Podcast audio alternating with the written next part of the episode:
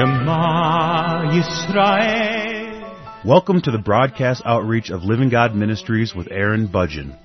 Aaron discovered Jesus is his Messiah while preparing to be a rabbi. He now teaches for several organizations and is the teaching pastor for Living God Ministries. Strongly distinguishing between the Old and New Covenants, Aaron presents the scriptures from a Judaic and historical frame of reference. Join Aaron now as he reveals the reality foreshadowed and the new life we can now experience because of what the Lord Jesus accomplished for us.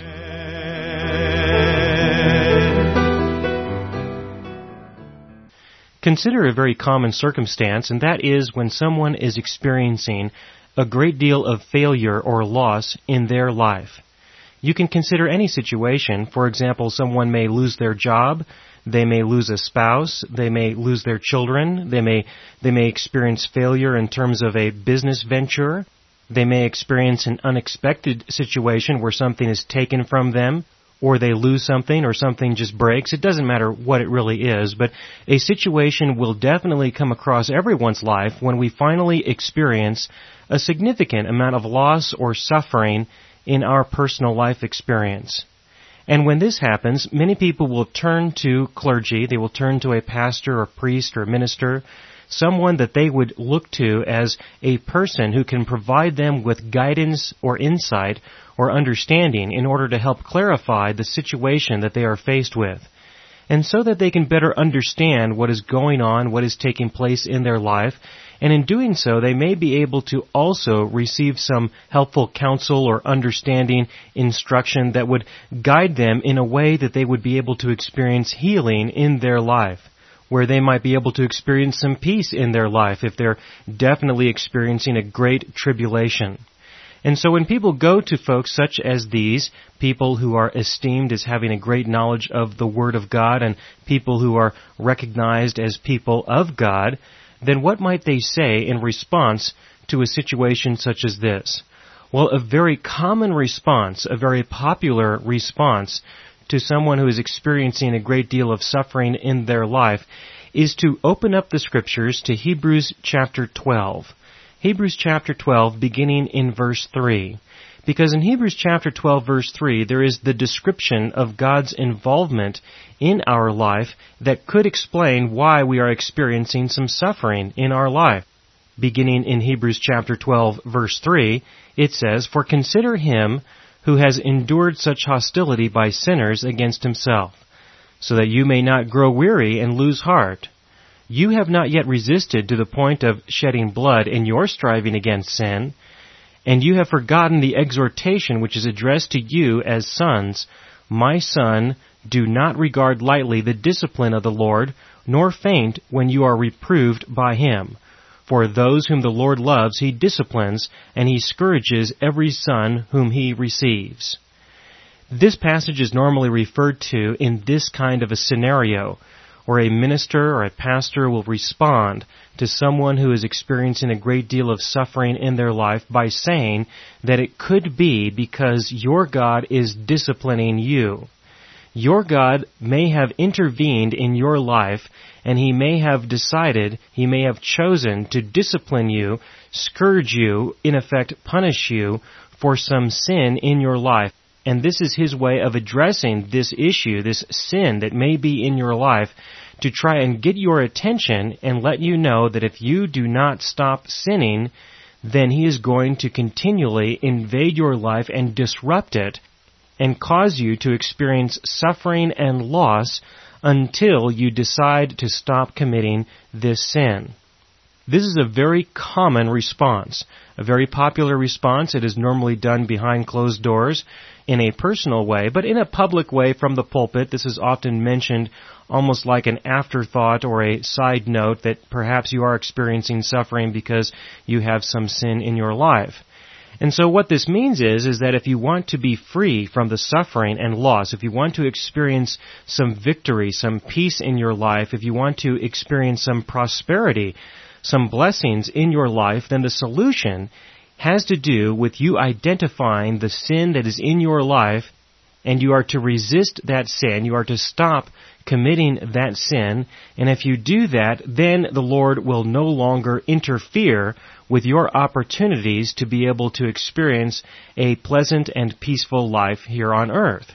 This is what people teach. Now, I do not believe this, and I'll explain why in just a moment. But it's important for me to first describe to you what is popularly believed at this time in our culture, what many people do teach others, and what many people do believe who are taught this very notion, this interpretation of this passage in the scriptures. There are many people who do live their daily lives thinking that their God is trying to find ways to intervene and ensure that they do not experience blessings in their life or prosperity or any peace in their life because of some sin that is in their life and they believe that that defines their relationship with their God. What that means is, is that there are many people who sincerely believe that their God is there in their life for the purpose of interfering, invading, intervening within their life experience to ensure that they are properly punished and experience suffering for the sin that they have in their heart. That's what people believe. That's what they're taught, and many people do sincerely believe that. That that defines their relationship with their God. And again, this is taught from the pulpit too. It's not normally said as directly as I have just said it. It is very unusual to hear someone to say it that directly. Normally it is said very indirectly. And you will know the difference because if you wait a day or two after you hear a message such as that, then if this is your impression of your relationship with your God, then you have just received that message from the person whom you heard speaking previously, and they were very effective in communicating that message that I've just directly told you. Now there are several things that I have mentioned that are definitely not true when describing this interpretation of this passage in the scriptures. One thing that is definitely not true is that your God holds your sins against you. We know that that is not true because He already died for all of our sins on the cross. God was in Christ reconciling the world to himself, no longer counting our sins against us. This was described in 2 Corinthians chapter 5 verses 18 and 19.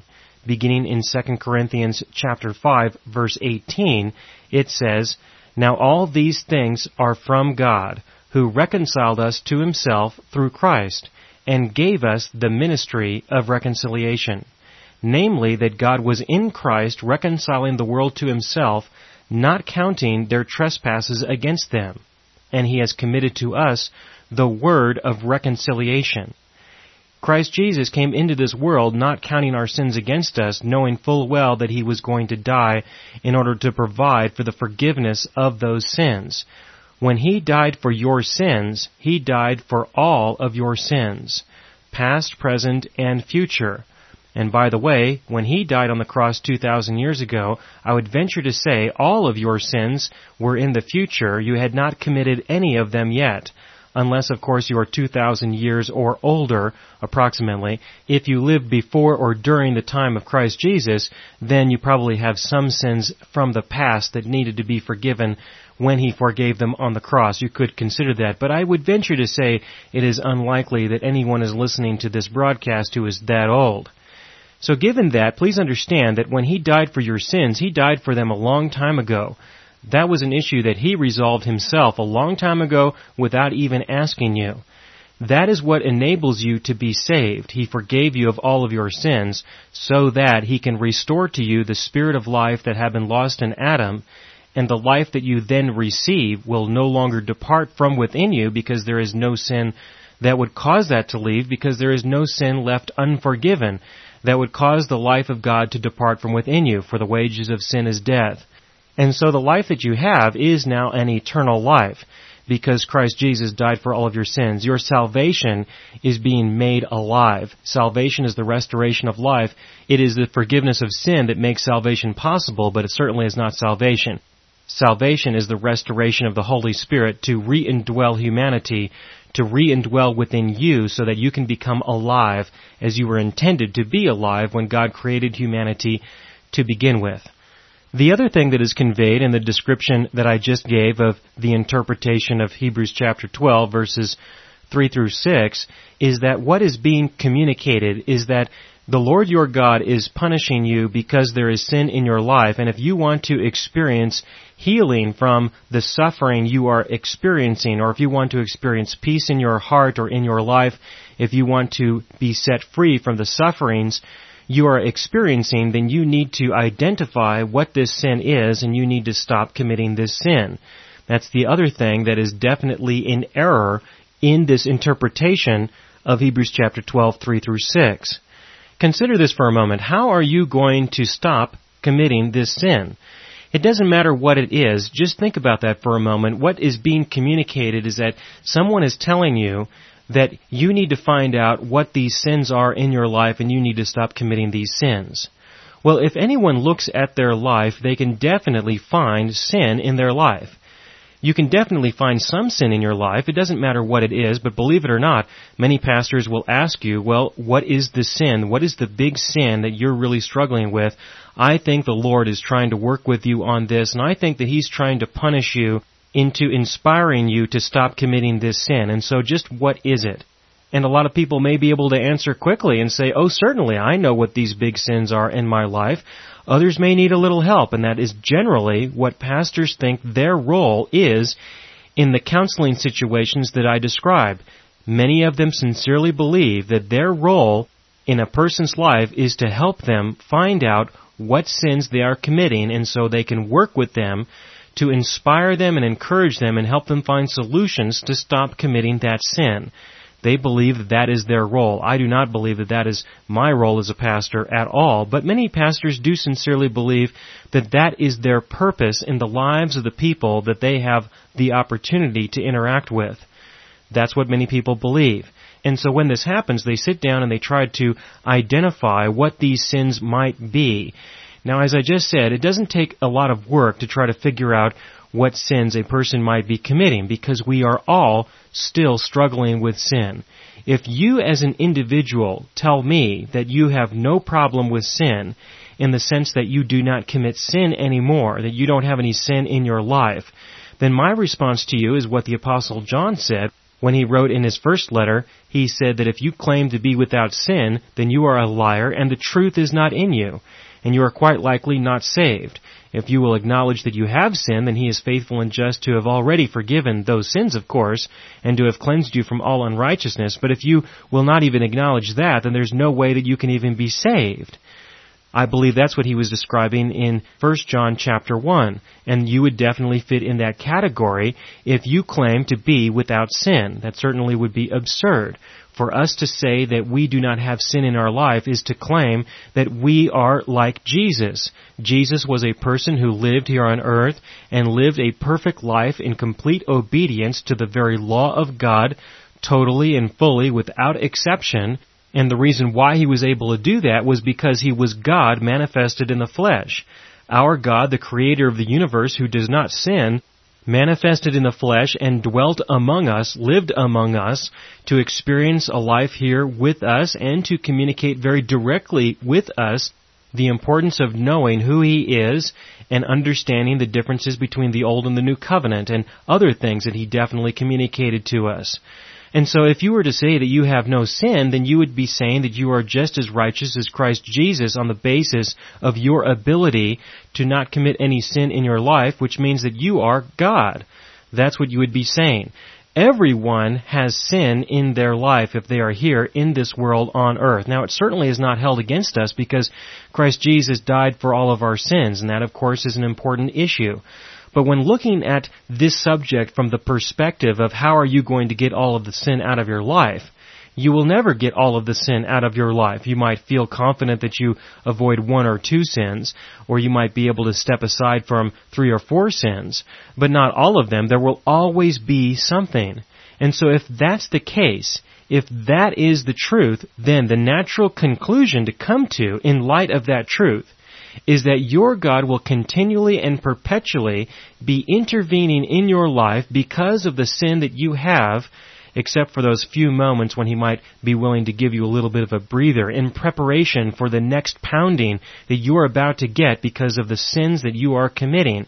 Your God will definitely be intervening in your life, causing suffering, causing pain, causing loss. He will be punishing you for your sins in order to try to inspire you to stop sinning. That's what people are teaching. This, make no mistake, this is what people are teaching others in Christianity today. They are teaching, people are teaching that the purpose of God in our life is to follow us around and make sure that He intervenes in our life in order to inspire us to stop sinning by hurting us, by causing us suffering and loss, and that is how we grow in our relationship with our God. That is how we mature in our faith by putting out the sin in our life, because if we don't do it, then our God is going to punish us and hurt us until we do. And that's how people live. That's how people believe their God wants them to live. And that's how people try to grow in their relationship with Christ Jesus. And so what does that mean? That means that instead of God sending them to hell for their sins, that means that God is going to follow them around for the rest of their life, making them as miserable as possible because of their sins until they finally stop sinning. That's what people believe. They believe that their relationship with God is about a God who has set them free from going to hell, but now is now devoted to making them as miserable as possible because of the sin that they still deal with in their personal life. This is a complete and total denial and rejection of the crucifixion of the Messiah who died for all of our sins in order to take our sins away so that our God no longer sees them. They are behind his back effectively and he no longer relates to us on the basis of our sin. So what does this verse mean? What does this verse mean in Hebrews chapter 12 verse 6? For those whom the Lord loves he disciplines, and he scourges every son whom he receives. What does that mean then? Well, the meaning of this is best understood by understanding the definition of the word discipline. In most cases, and especially in what I've just been describing, people assume that the word discipline means punishment for a past event. That's how people understand the word discipline in general. They look at that word and they say, this is something that someone is going to do to someone else to punish them for what they just did.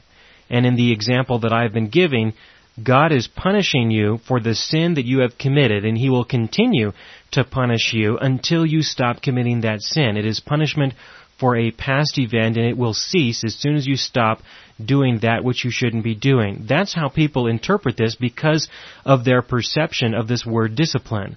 But that's not what this word means.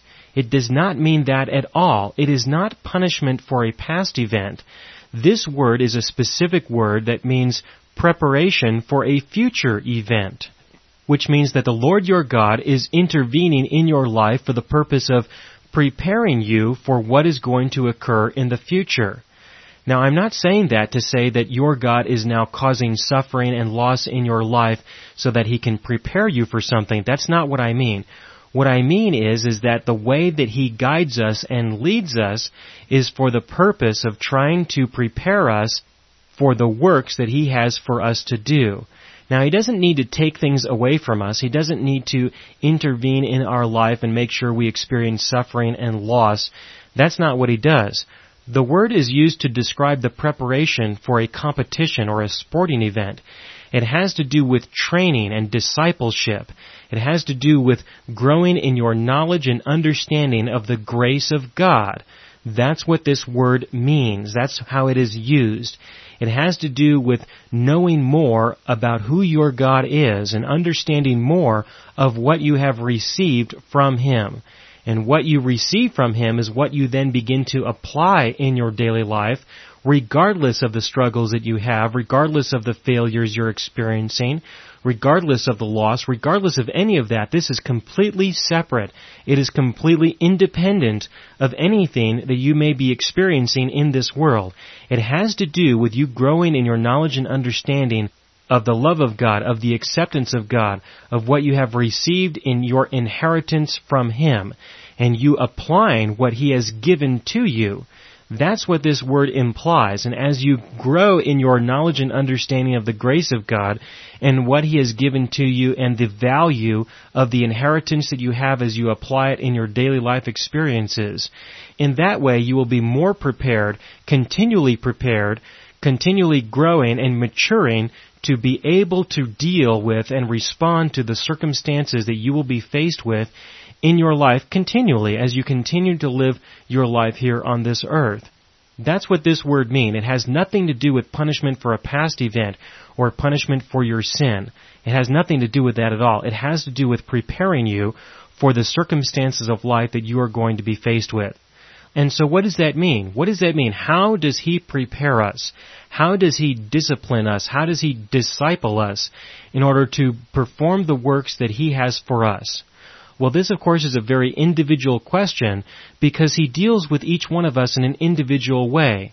And so I can truly only respond with conviction with regards to how he has prepared and disciplined and discipled myself, me, to prepare me for the events and for the circumstances of life that I have been faced with. I can tell you about several of them, but for the sake of time, I can only generalize and describe to you in general how he has disciplined me or how he has prepared me in a greater effective way than just punishing me for sin. Instead, what he has done is he has reached out to me and provided me with everything that I personally and individually need. Let me give you an example. I have a very deep need to be loved and I have a very deep need to be accepted, and I have a need to be wanted, and I have a need to have understanding of the world that I am a part of, and I have a very deep need to have purpose in my life, and I have a very deep need to be respected as a person and as an individual. These are needs that I have. My God meets these needs. He created me in such a way that I could only have these needs met by Him personally and individually. No one else can ever meet these needs. There is nothing in this world that will fulfill the very deepest needs that I have in my heart. Only my Lord Jesus, only my God, the creator of the universe, will meet these needs. And He does that. One of the ways that He does this is by my acknowledging and understanding and believing that He does not hold my sins against me. If He does not hold my sins against me, then I know that I am fully accepted by my God. I know that He accepts me and that He does not look at me in the midst of my sinfulness. He does not even consider any of the sins that I commit. That is not an issue between He and I. He accepts me completely and fully because of what He has done for me, certainly not because of what I have done for Him, but because of what He has done for me already. And I trust in that. I rest in that. I believe that. And that sets me free from trying to obtain acceptance in this world. And so regardless of what circumstance I am faced with, regardless of what temptation may come across my path, if I will only trust in the acceptance that I have received, I will not give in to those temptations out of a desire to be accepted. I will not give in to those circumstances in life trying to obtain the acceptance from someone else. I will not make choices and decisions trying to obtain acceptance from someone else where I may consider being dishonest or I may consider being deceptive or I may even commit sin in order to try and be accepted by someone else.